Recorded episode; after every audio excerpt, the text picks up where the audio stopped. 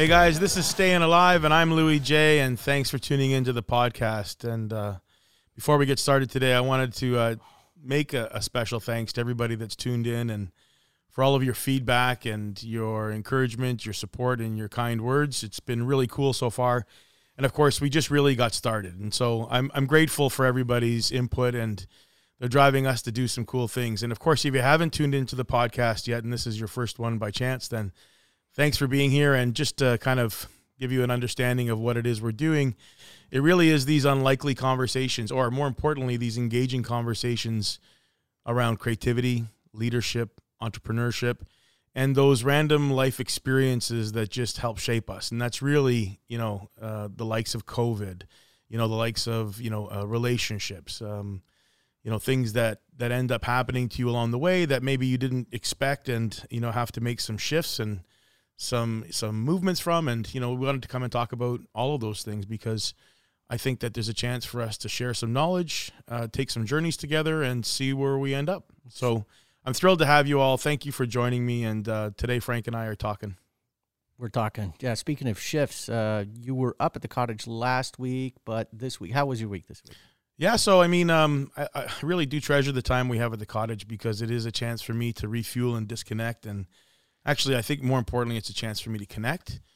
And uh, I was found, you know, out in the woods there with uh, limited access to technology. Actually, my technology broke. I ended up uh, damaging the screen on my laptop, and that became a real, you know, when you realize how valuable your tools are is when you don't have them and you can't function as quickly as you used to. And that sucks. What'd you do? Drop it out of the car or something? No, actually, uh, I had a couple of mirrors drop on me and realized at the same time that they did a nice number on the screen. So yeah, that's in and around that thousand dollar worth of repairs, and next thing you know, you're you're talking yourself into a new laptop because it's a critical tool in the mix. So um, that forced me to take a trip home, which uh, I still love. I get to connect with people here. Um, I get to visit the shops, uh, which is a good chance for me to be able to connect with my team. So, were um, you here just for a couple days, or? Yeah, I expect I spent the um, the the latter part of the weekend. Uh, we came into town and and I've been here for most of the week now and working on some projects, which is actually really cool. Um, you know, it gives me a chance to get back into the home routine. And when you're at the cottage, you you afford yourself a different type of schedule, and and and in most cases, it's got a little bit of leisure connected to it, and you know, a little bit of downtime. But when you're back in the city, you feel like you're firing on all engines, and that's really where I think that uh, I put my focus and time while I've been here this week, and it got me back into my early morning routine which I love. Um, I don't know if we've talked about that before, but it's it's that that 2020 rule, right? Um, which is, uh, I mean, if if you were to Google 2020 rule, you're going to find a whole bunch of definitions. The one that I'm looking at was uh, coined by Robin Sharma, uh, self help expert. Um, not that I had much experience or understanding with what uh, uh, Robin Sharma um, does or, or wrote. Uh, I did find that I was already practicing this kind of um, mind shift in the morning, this mindset where I, I, I realized that we only have infinite amount of time to be able to do things in the day. And so I convinced myself that I had to get up earlier. And I was trying to belong to this, you know, this fictitious club called the 5 a.m. club, club where um, you end up getting up maybe not at 5 a.m., but at least an hour earlier than your normal routine. So you could put an extra hour into your day and when you turn that into a routine and you approach it um, where you're going to get some benefit from it, all of a sudden the routine really doesn't become a chore or a task or, or a labor. It becomes just part of your routine. And by exercising that 20 20 20 rule, it would be that the notion is, is that for the first 20 minutes that you wake, you of course go into um, something physical. So for me, it's walking the dogs, you know, a brisk walk in the morning, especially when you're in the fall you get that that little bit of a chill, that nippy um, that nippy air that kind of gets into your nose, and it feels um, invigorating and alive.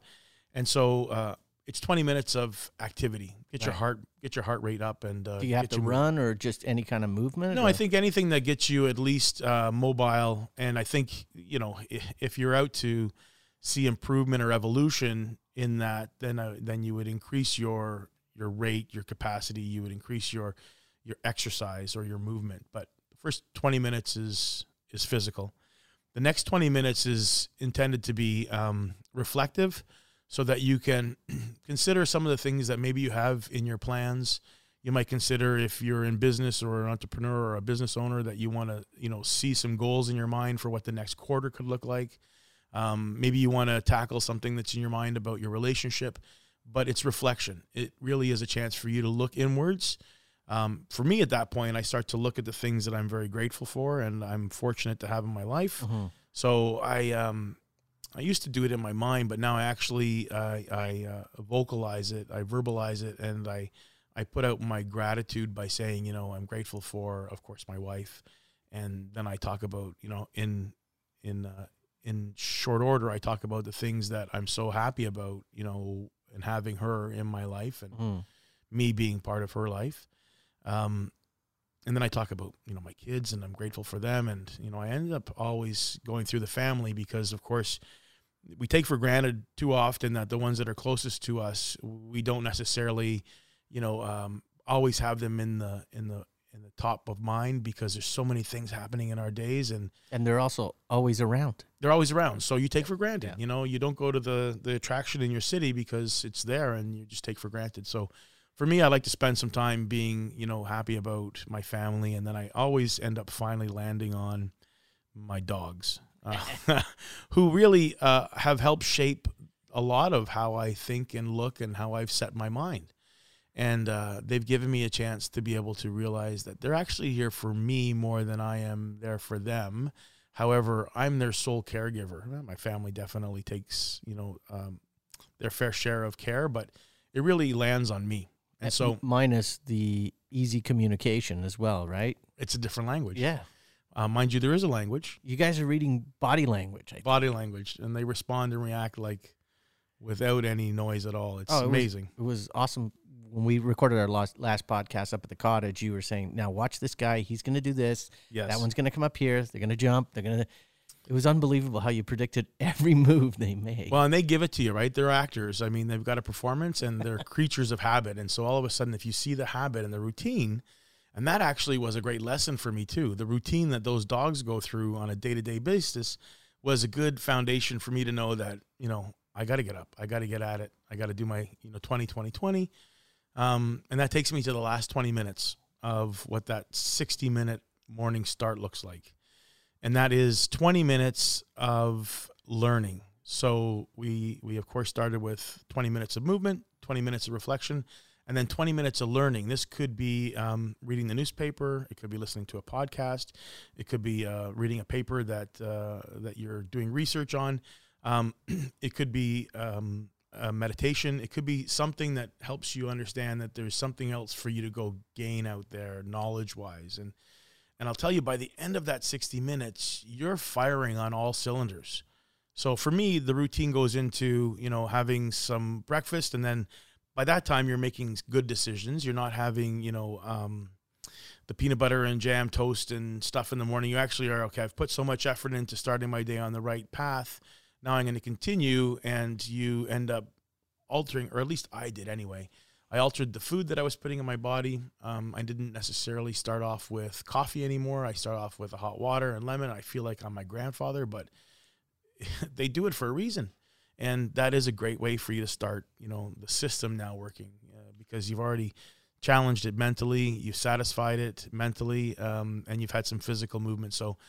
And the whole idea there is that you spend an hour kind of preparing for your day. And the beautiful part is that it's only seven o'clock in the morning now or at, if you're in the 5 a.m. club, then it's only six. So you you have now a chance to maybe have the shower, get your day, you know, going from that perspective, have a little breakfast, and by the time it is seven o'clock, you're banging out emails and replies to all the chaos that you might have left yesterday, and that you want to have a you know a, a preamble on for today. You get it out. You get it working before most people have even decided they're getting out of bed.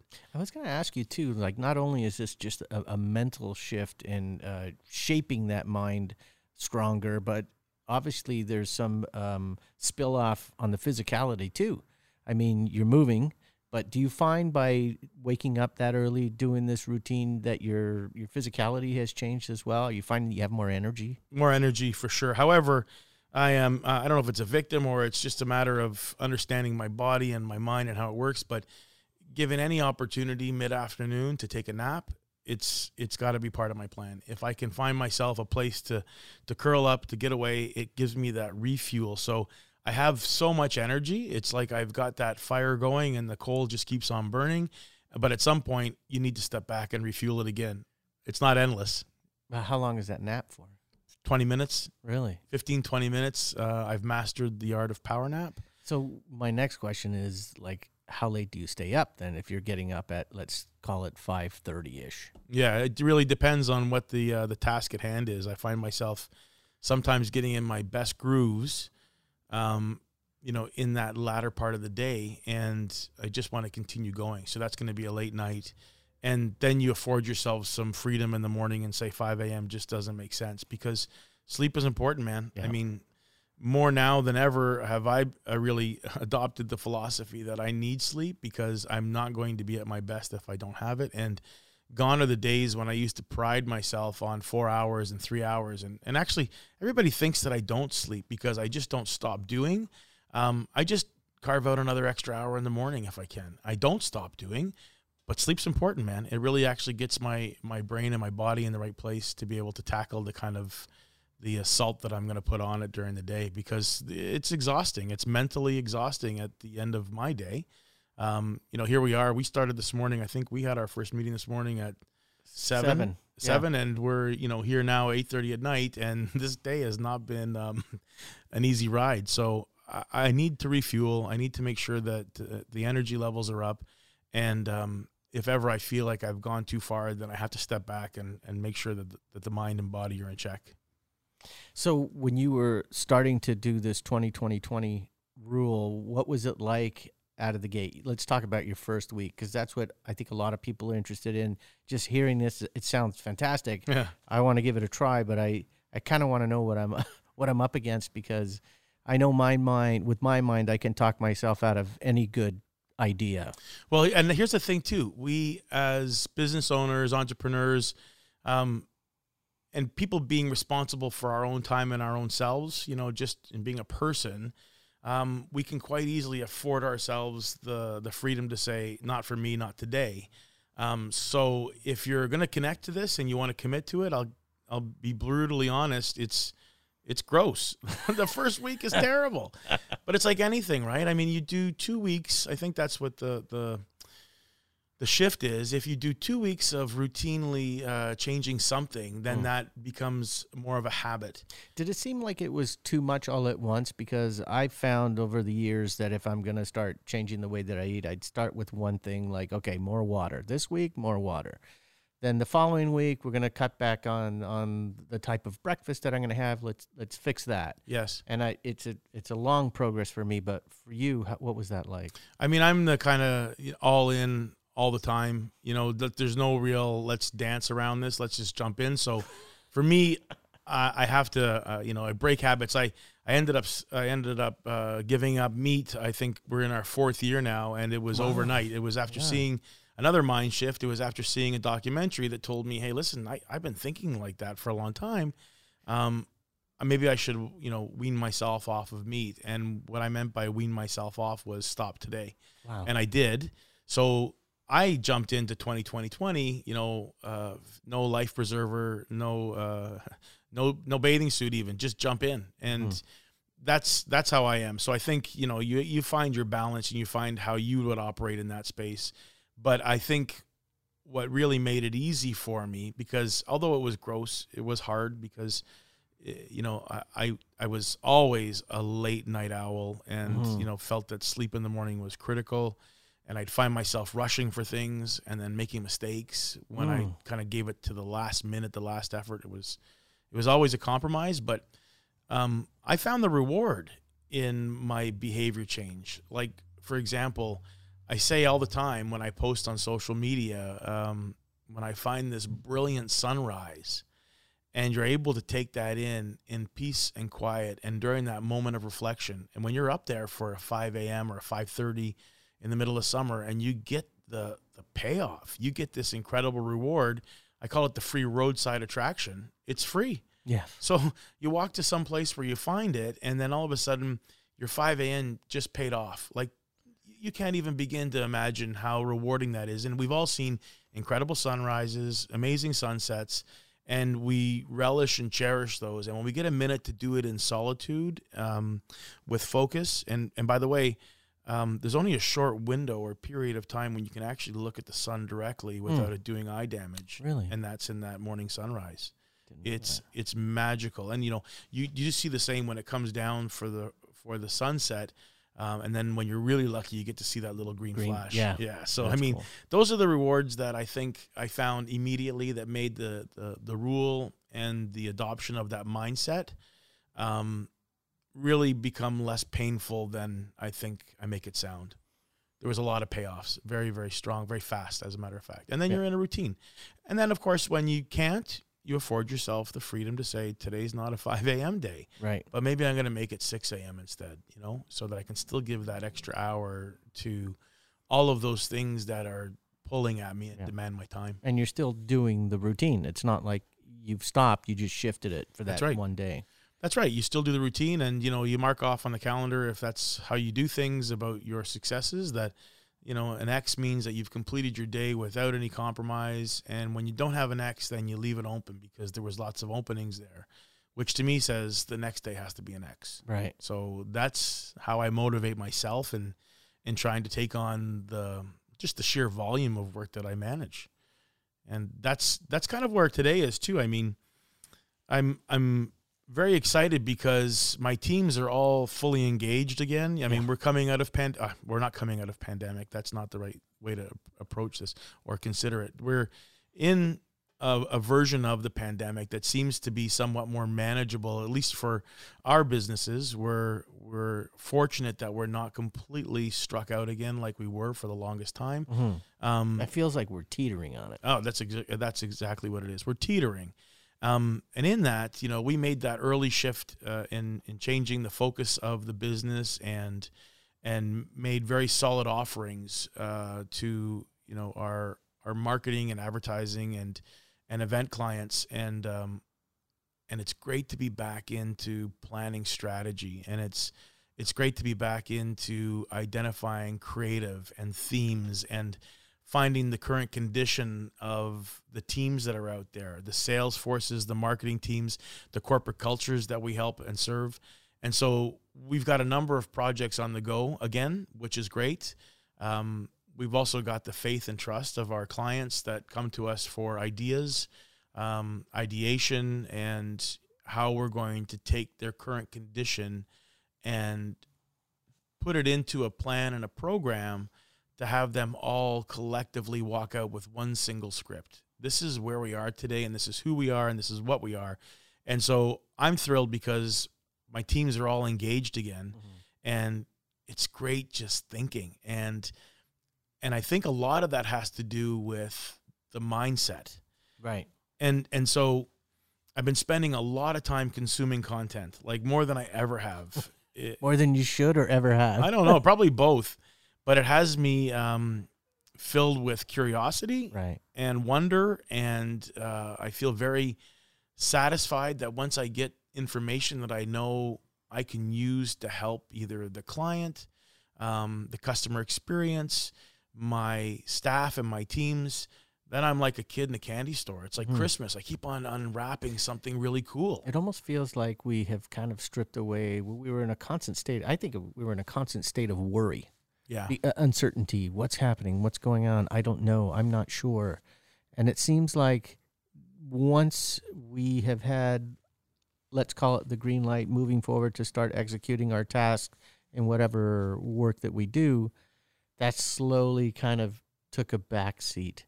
And uh, Yeah. you're kind of fo- focused at the task, and then occasionally you think about, hmm, how- how long is this going to last? And then I wonder. you get deeper into it, and next thing you know, you know what was your mind? What was your team's mindset when they were starting to engage again? Um, I, I I'll speak kind of generally about how we all came back to it. I, we Mhm. we kept in in constant communication throughout all of the dark days, as it were, and that sense of worry and uncertainty, and you know we engaged and connected often. So I had an understanding of where their minds were, and you know, uh, and shared with them a lot of their concerns and worry, and and um, I quickly realized that I've got a couple of ways to approach it. Either I can um, let it consume me in a way that starts to take control, or I can take control. And that really kind of boils down to um, perspective and how you are setting your mind. And so I think that given that my perspective and my constant search for silver linings in everything that we do, um, ideally and hopefully was an inspiration to them to be able to adopt the same type of thinking. And so I think we all came back eager, um, maybe a little rusty, you know, in the sense that, you know, the days now are filled with something so that obviously it wasn't a couple of weeks that we were off. We're talking about months. And, um, you know, we had projects in the background, just cleaning house and Mhm. making sure that administratively and process wise, we, we were tidying up some of the things we never had a chance to. hmm We, we rebranded a whole division or actually branded a whole division of Right. a company that didn't exist before COVID. And then we started thinking about other projects and how we would treat them. So we always had something in the background Right. but not fully engaged like we are now. And I think they came back, you know, fresh, um, refueled, and ready to be able to jump back in. And now it's it's evidenced by the way that we're performing. Like the output is strong, um, the the positivity is around us. The you know the the solution mind has taken over. Where when you know when you're just at some point you're you're facing roadblocks and headaches and and um, and obstacles, you know, you can easily find yourself kind of coming to a dead end. And now I find that people are coming into the situation with solutions before we even hit the roadblock. Like, what happens if? hmm And um, you know, in in this constant kind of um, um, interest in consuming content right now, uh, I've spent some time on the topic of mindset Yeah. and I found a book. Um, and of course, I don't read books, uh, so I'm listening to an audio book right now. Just just as good. it's just as good um, because it really does feed me, you know, with with um, information that helps move the needle. And I found a book by Carol Dweck. Um, it was called The Successful Mindset or Mindset, and I'll probably butcher this, and I, forgive me, Carol. Um, but it's fascinating because it really debunks a mindset of an earlier generation that talked about praise and adoration and you know um, identifying somebody's talents and recognizing them. I'm not suggesting that's a bad idea to recognize somebody's talent but what it what it basically uh, outlines and she's a psychologist and a professor at stanford so she comes with more letters at the end of her name than i could ever imagine. And they've done studies and endless amounts of scientific research um, around how the brain works and how it operates.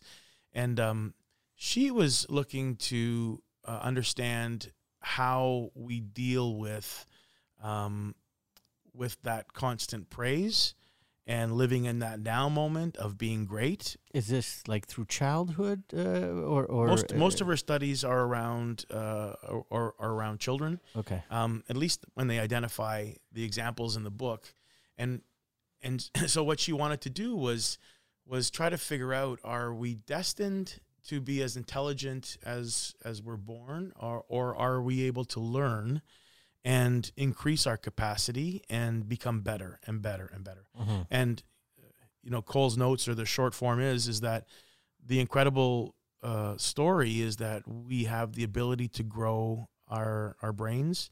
We have the ability ability to improve, Mhm. and she actually started to do research around what happens when children are praised for their natural talents or what appears to be their natural talents, and uh, she calls that the fixed mindset. Mhm. and it's amazing because you think that when somebody's praised and you know my generation likely yours and and probably even my kids we we've brought them up with if they start to show signs of a skill then it's you know your proudest moment as a parent and in fact we've been making a number of mistakes along the way not even realizing it it's surprising what happens when a child is praised for their skill they've done something right they've passed a test and it's like oh my you're so smart you know congratulations you really are talented and when Mhm. you start saying those and you're praising the action uh, or you're praising the now and how they got there. Uh, sorry, and what they are there, like you know, an accomplished uh, A plus student because your test said it. Then it was remarkable what happened when those children were challenged with more Mm. and they rejected the challenge. Really? And her example was this that I think there were 10 year olds where she had given them puzzles that were slightly more difficult than their skill set Right. uh, and would be somewhat challenging to them, but not overly.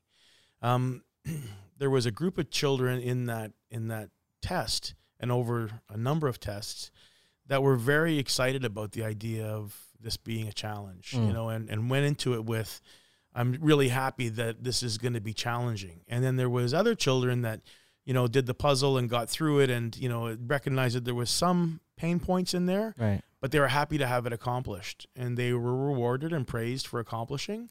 And the other ones um, that found it more challenging were looking for that constant challenge. And what happened there was the ones that were praised uh, were invited to do another puzzle or more puzzles, and they didn't want to do any more. They wanted to stop because they'd achieved their recognition Right.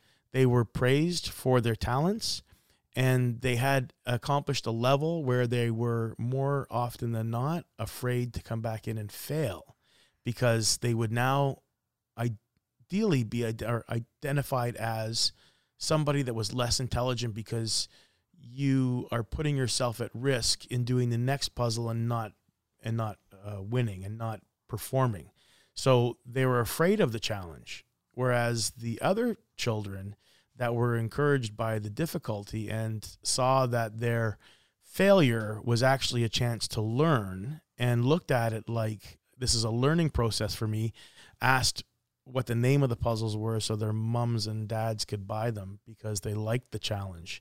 And that type of mindset uh, she calls them two different things one is a fixed mindset which is really i'm here i'm going to be as smart as i ever was and uh, i'm going to be recognized for my brilliance or my ability because everybody tells me how smart I am and I'm comfortable in this box. Mhm. I'm not going to go outside of it because that's a risk that I won't be smart. Mm.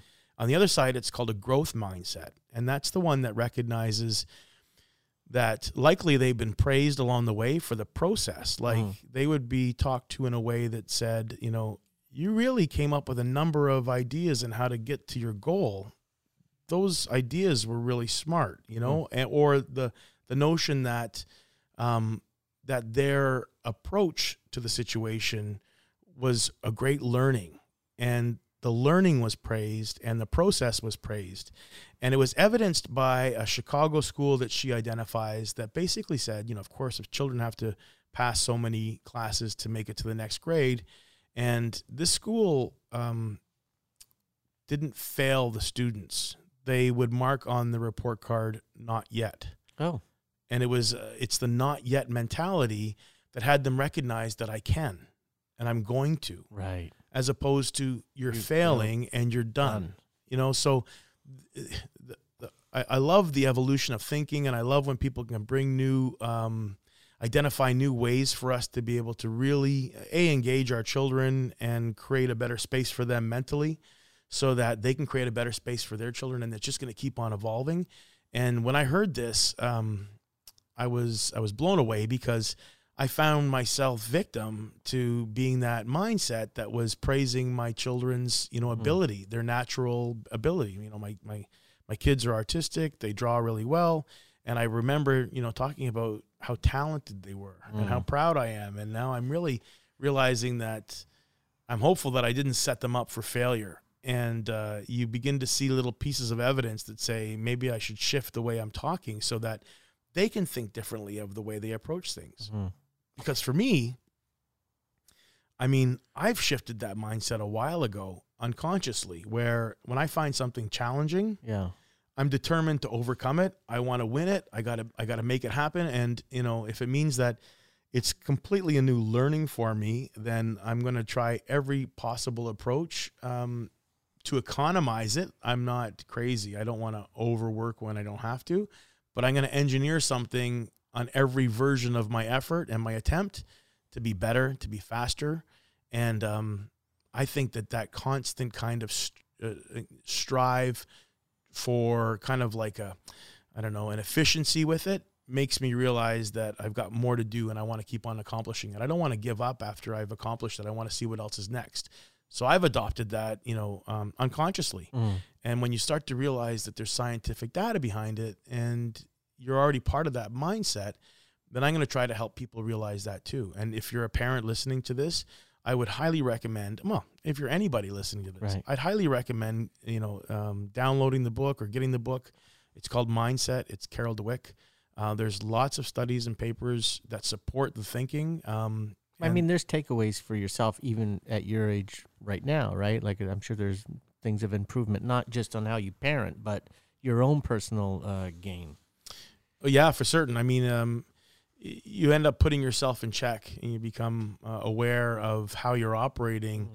and you start to course correct your language you start to course correct the way you're thinking and you want to make sure that you're putting out those positive reinforcements at the same time encouraging you know my children and me um, to do more and just jump in if i approach something that goes back to perspective Yeah. if and i see this all the time you see this um, i don't want to say that you just see it in youth but it's it's very clear in youth because they make their position very very clear and aware uh, everybody's aware of how they feel about things when they're when they're not going to participate but when you get back to your perspective and how you're approaching things, uh, you've got a couple of options. It's either going to be, I don't like doing this and I have to, and I'm going to do it out of resent. And I always tell my kids, if you're if you're pissed and you don't like the idea of doing that, let's talk about it. Hmm. But don't do it with resent in your mind, because that whole time, that negative energy and your thought about this is just going to continue to kind of permeate and it's going to roll around and you're going to be angry with it and then you're going to be more angry the next time you do it and then all of a sudden you realize that you know you really probably could have overcame this in a shorter period of time with some efficiency in mind when you, you really don't like doing it you better figure a way to do it fast and and well so you don't have to do it again and uh, i find often that people that enter you know a task or a chore with resent they end up cutting corners and it's never done well and they actually do have to go back and repeat or fix or you know find a way to mend the problem you know and i It's think almost shaping their mindset already. right and then all of a sudden they have a chance to you know um to continue that thinking. So once you start that habit again you end up allowing that habit to be part of your life. And if you were to look at it differently then you've got a chance for your mind to attack it in a way that could overcome it quickly. And now that becomes your habit. Like Mm. yeah let's bring it on man. You know i'm doing stuff at the cottage this year for example that you know uh, is is foreign to me. It's it's new it's it's hard work like i'm doing stuff that you know um a lot of times people you know if they're not skilled in that space they'll hire somebody to come in and help them Right. but I was like, man, I'm going to take it on, and and I did, and it was challenging, and it was you know extremely um, fulfilling physically, um, but I also had some mental moments there too, where I'm like, I, I did this. It was it was entirely the way I approached it. I wasn't skilled. I didn't know.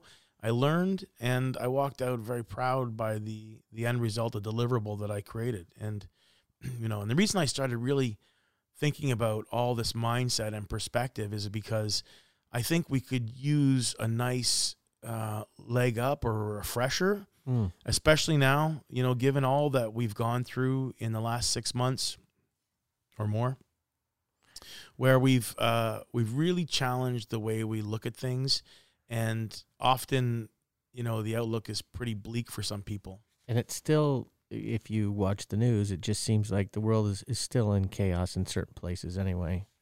Yeah, I think and, that and to get away from that is is a difficult thing for a lot of people. they can't separate, you know, um, the reality from that reality. Whereas I think that you can create this cocoon and bubble around yourself that insulates you uh, from all of those forces that really could overpower people and, and does overpower people.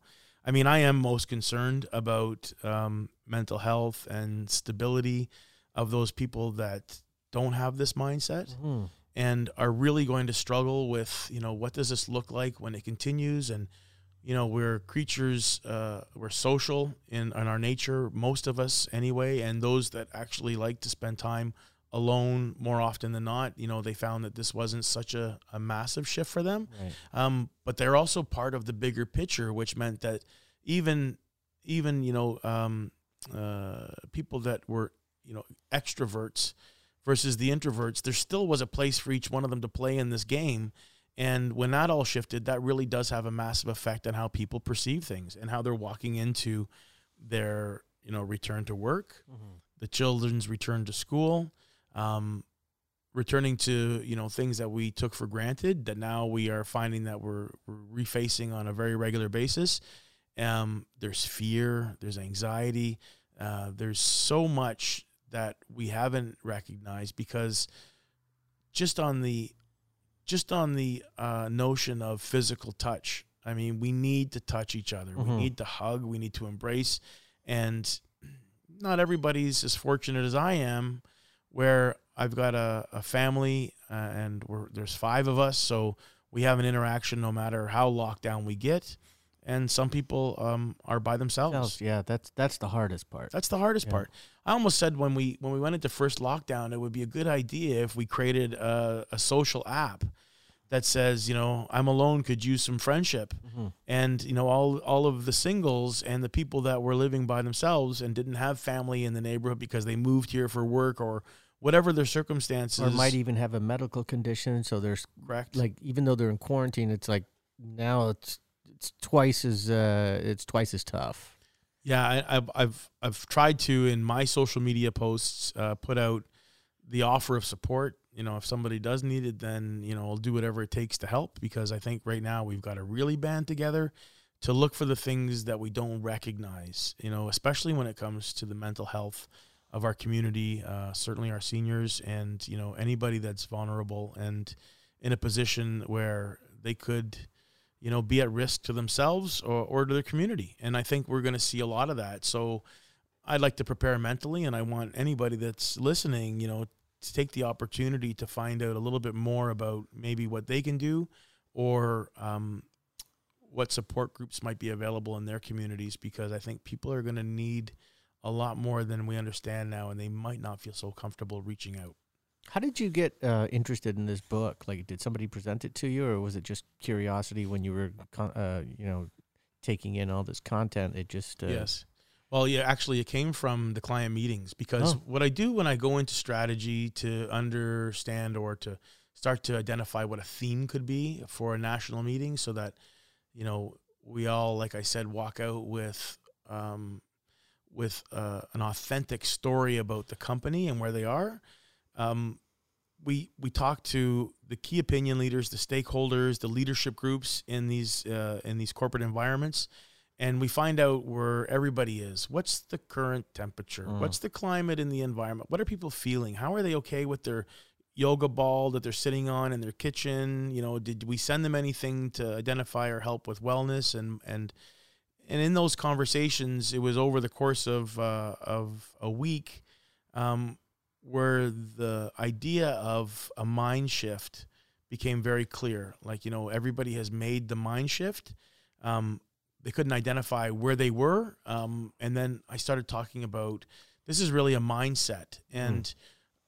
Quite honestly, I think that we'll find that some of these themes we end up coming up with for these national sales meetings and these conferences are going to are going to um, surround the notion of of a mindset. So the conversation started happening around mind shift, perception. Um, um, what does a mindset sound like? And in that in that one week, I spoke about it more times than I imagined, and it made me realize that there's got to be research to be able to support this thinking that I was presenting to my clients in suggesting that we take on these themes and these notions that actually help the employee because I think there's an obligation. Um, well, it's not an obligation, it's an opportunity. How's that? I think there's an opportunity for corporate culture to really invest heavily in its people because we all know that the number one asset of any company is its people. Um, and when they're performing and they're happy and uh, they're engaged and they've got some type of uh, commitment and connection to what we're all doing, it's just a very positive vibe. And so I think that it's one thing for a company to give, you know, John the sweater with the logo on the back uh, because that's something that everybody's done for years. But let's let's get down to what's really important. You know, sure, a sweater would be well received if the logo is done tastefully. Right. if it's the size of a, you know, of a of a watermelon, it ain't it ain't gonna fly.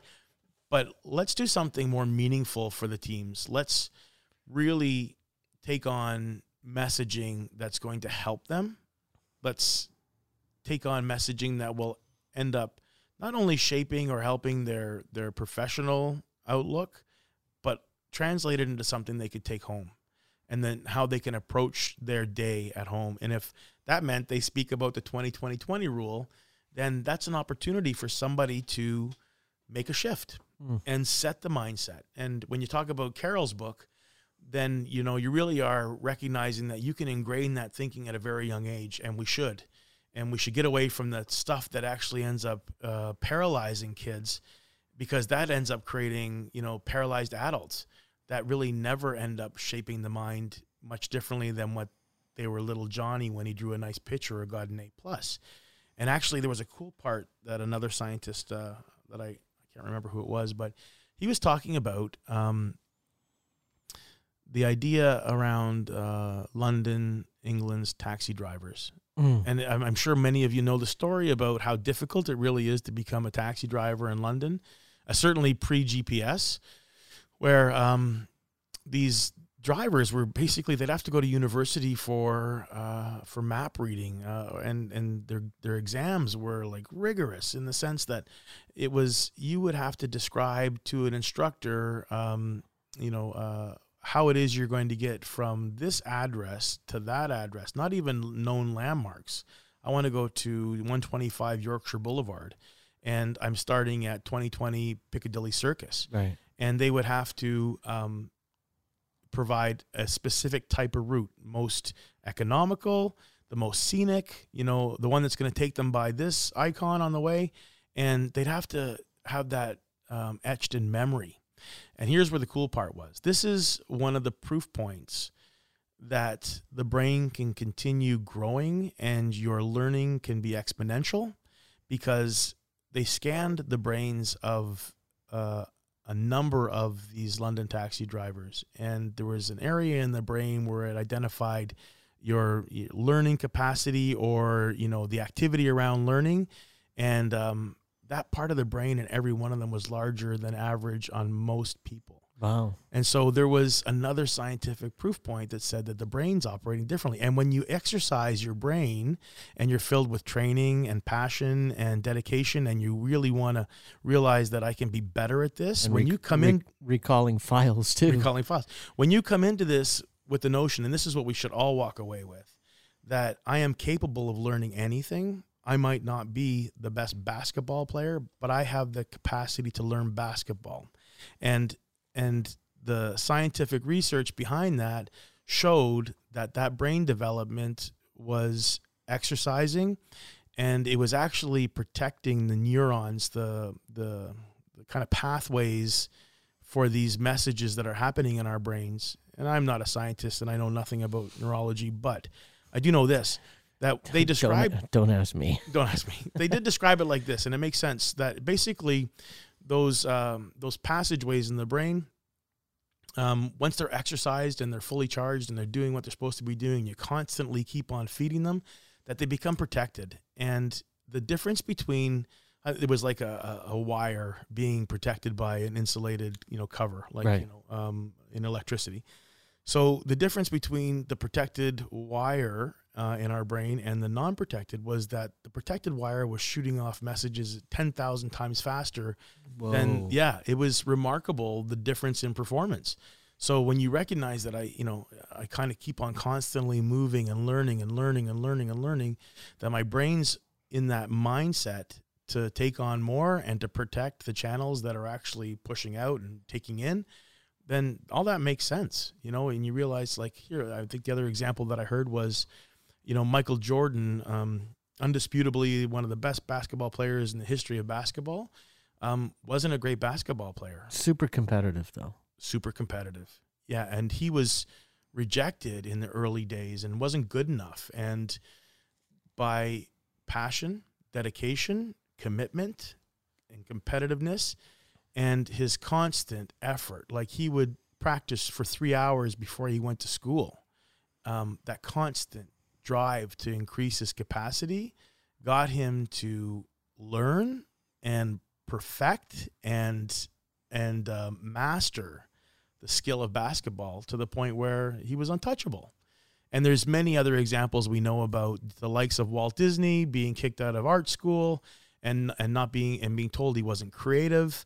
I mean, he went back at it and just kept going and going and going. And that repetition and that frequency created that mastery. And that's a perfect example of how we should look at things and we should set our minds. And more importantly, set the minds for the youth so that they can really kind of walk into the situation eyes wide open and willing and ready to learn because they know they can. And also to to those two masters, Walt Disney and Michael Jordan, they also learned how to deal with rejection. Right. They didn't just uh, tuck their tails between their legs and went home and said, "That's it. I'm done. I'm done with basketball. I'm done with art. That's it." It was more of "I'll show you" attitude. And I think you know one of the things that we're going to be faced with down the road because of the way we're raising kids today, it can't doesn't go for everybody, but they're so protected that they don't know what failure is and they don't know how to deal with losing, failing, and we need to we need to um, introduce that again. And this way, they they know how to deal with it emotionally and move on and get better. Well, that's back to the idea where Carol Dweck uh, in her book would identify Michael Jordan and Walt Disney and anybody that would have been known for those early failures where they ended up becoming masters. They have what she coined as the growth mindset, mm-hmm. and it was either likely to uh, you know a, a, credit to their parents or you know somebody of influence that would have praised them for their learning ability and for their constant you know um, evolution and improvement.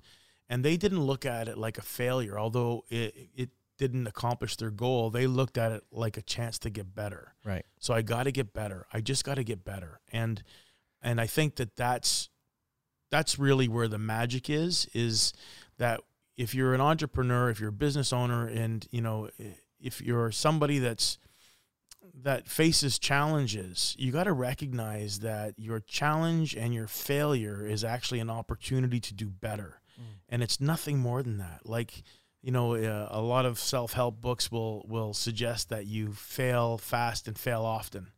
And um, you know, I, I, like that people are praising the idea of failure, and like I make uh, I certainly make mistakes all the time, and I look at those mistakes as an opportunity to to get better and course correct and and find a solution. And that's where you know, getting back to the idea that you know, really we're somehow we're um, problem solvers and engineers. If we look at it like you know that failure is going to really stifle us and hold us back, then we're missing the opportunity to overcome it. And that's where I think that's that's where there's real power. And when you when you look at you know, yeah, so what? Let's move on because that didn't work, but now I know what doesn't work. Yeah, you so, gotta you have to recognize it though for sure, right? You have to stop and recognize and and ideally, you know, without it being too painful, it was painful enough that you really are motivated to overcome it. You know, like you know, uh, I remember being in in the military and climbing the mountain in uh, in Banff, Canada, and I, it was I was terrified. I was afraid of heights, and here I am on a rock climbing mission that was gonna have me climb the faces of some, you know, very significant mountains. And uh, I was shaking like a leaf. And I remember the rock ape. We called them rock apes. They were military rock instructors, and they would teach us how to climb. I remember one climbing up beside me, and I'm all harnessed in. And, you know, uh, he comes up beside me with no harness, of course, because he can lift himself up with his fingernails. Mm. Um, and I was shaking and I couldn't stop shaking. And, you know, I was probably, I don't know, 10 stories up. It was enough to make anyone that really didn't like heights scared. Sure. Um, and he said, What are you afraid of? And I said, I'm afraid of falling. And he goes, So fall.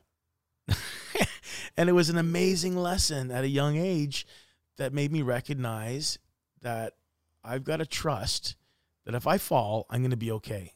But everything in my mind tells me that if I fall, I'm going to die. Right. Um, except for this cord that's wrapped around me, and it's there for a reason. And so I said, I can't, I can't. He goes, You got to fall. And I said, I can't. And he said, take that handhold. And I went to grab, obviously, he recognized it was too far for me to reach. I went to grab the handhold. I didn't hold on and I fell. And I scraped my face against the rock. I had a little bit of, uh, you know, scab on my nose for a while. Um, but then he climbed down to me and he goes, So, how was it? And I said, uh, It was okay. it was okay. And you, you get your composure and you realize that wasn't nearly as bad as I thought. I'm going Right. to overcome this and I'm going to keep on climbing. And as a result, it was probably one of the most meaningful summers of my, you know, my time with the cadets, and I got a chance to really understand what it takes to to fight your fear, you know, and get over the fact that that's not going to cripple me. It's not going to paralyze me. And once you get that momentum going and that win, then you're really powerful. And everything below it is like, huh, piece of cake, man. Let's take that on anytime. And now you're talking talking yourself out of thinking that way too, right? Just that experience. you have moments where you get to reflect on those, you know, milestone um, times in your life, and that for me was one of the ones that comes up often. Um, however, I never think about it. It just it's always there as being, you know, don't you remember when? And that quickly tells me that you know that was a big that was a big scare for me. I was really quite terrified of it, but um, I had the guidance and support of somebody and they got me through it and made me recognize that I really can overcome the biggest fears that I have because there was nothing bigger than that at the time. Mm. I mean, the, in my mind, it was like either you climb or die, Right. and that was it. And and that was a reality and a possibility, unlikely, but still, when you put that in your mind, it's the same thing that stops people from getting on the water slide, that stops people from getting on the roller coaster. Or even starting a business. Like there's so many people that think that they w- would love to do it or or have a good idea but stop themselves short from making any kind of commitment forward to make it happen. Yeah, I think that that fear of failure and that notion of perfection, you know, I can't do it unless it's at this level. It really is truly a fear of failure and to to to be powerful and love the life you live and move into something that really could motivate you. Um, you've got to recognize that that failure is a gift, and it's a hard thing to understand until you really get a chance to fail. And once you do take that failing as the gift that it is, then it becomes your superpower. You Mhm. know, no problem. Let's go on. I mean, I'm I'm fearless when it comes to things that people would never ever take on because of my mindset. So, what kind of advice would you give somebody that's listening to this now that doesn't necessarily take the time to self-reflect, is interested in what we're talking about right now, and how do you, how do you what kind of advice would you give to make that first step, that shift to start recognizing uh, a different mindset? I think if you're going to make a shift in the way you think, you have to be painfully aware of what makes you happy. You know, if you're doing things in your life that just don't equal happy and won't motivate you to to take that leap, then you've got to be you got to be brutally honest with yourself and start to recognize that what happens if you don't. So if I don't make any changes now, this is what I have and it's going to be the same and it's going to end up in the same results and I wasn't too happy about those results yesterday. I'm likely not going to be happy tomorrow. So that's got to be the kick in the ass that makes you really realize that something's got to give here. And when you're ridiculously honest about who you are and what you are and what makes you happy, then that pursuit of happiness becomes a mission. And that's where you start to introduce ideas and notions and thoughts that people are, are, are lending to you, that are presented to you, that you hear about. And then you start to scratch surfaces, right? You know, I've yet to start really meditating. You know, I've had moments of, of quiet, I've had reflection, but I can't wait to take on meditation Right. because that's another thing that everybody says. Oh, wait till you start meditating, man. You're unbelievable. But wait till you see what happens then. And so I'm really looking forward to that and, you know, finding the right place in my, you know, in my world. Um, and to that point, even yoga. And I, I think this is going to be cool because as I'm, you know, putting that out there and I'm, I'm, I'm announcing it to the world. I'm making a commitment to myself. You got to do it now. I'm going to be accountable. I want somebody to say, you know what, how's it going? And then maybe collectively we can all take this journey together. Maybe Sure. it's the health, happiness, the welfare, the good, you know, the good sides of everything that that we're doing will be brought to everybody at the same time. Let's see how it goes. Let's see how it goes. So at the end of most of your podcasts, you always like to ask that question or, or that question or get a question from our listeners about what you know what app kind of helps you out along the way. Um, what are you using today that kind of helps you uh, through your day? Oh man, I use technology to my advantage. Um, and after seeing Social Dilemma, I've been very conscious about the things that I do have in my uh, my technology tool chest. And in this case, I would say just keeping in this this uh, theme of mindset and mind shift. There's an app called Happify. It's a free app, and actually, this would help that listener that really hasn't made that leap yet and is looking to find happiness and shift their mind and the way they perceive and look uh, at things and what their perspective is. So I would recommend highly Happify. It's free. It has a number of little tasks and activities that can easily put you in the mindset of happiness. And I think that everybody could use a little more of that. So uh, that would be my recommendation today. Cool.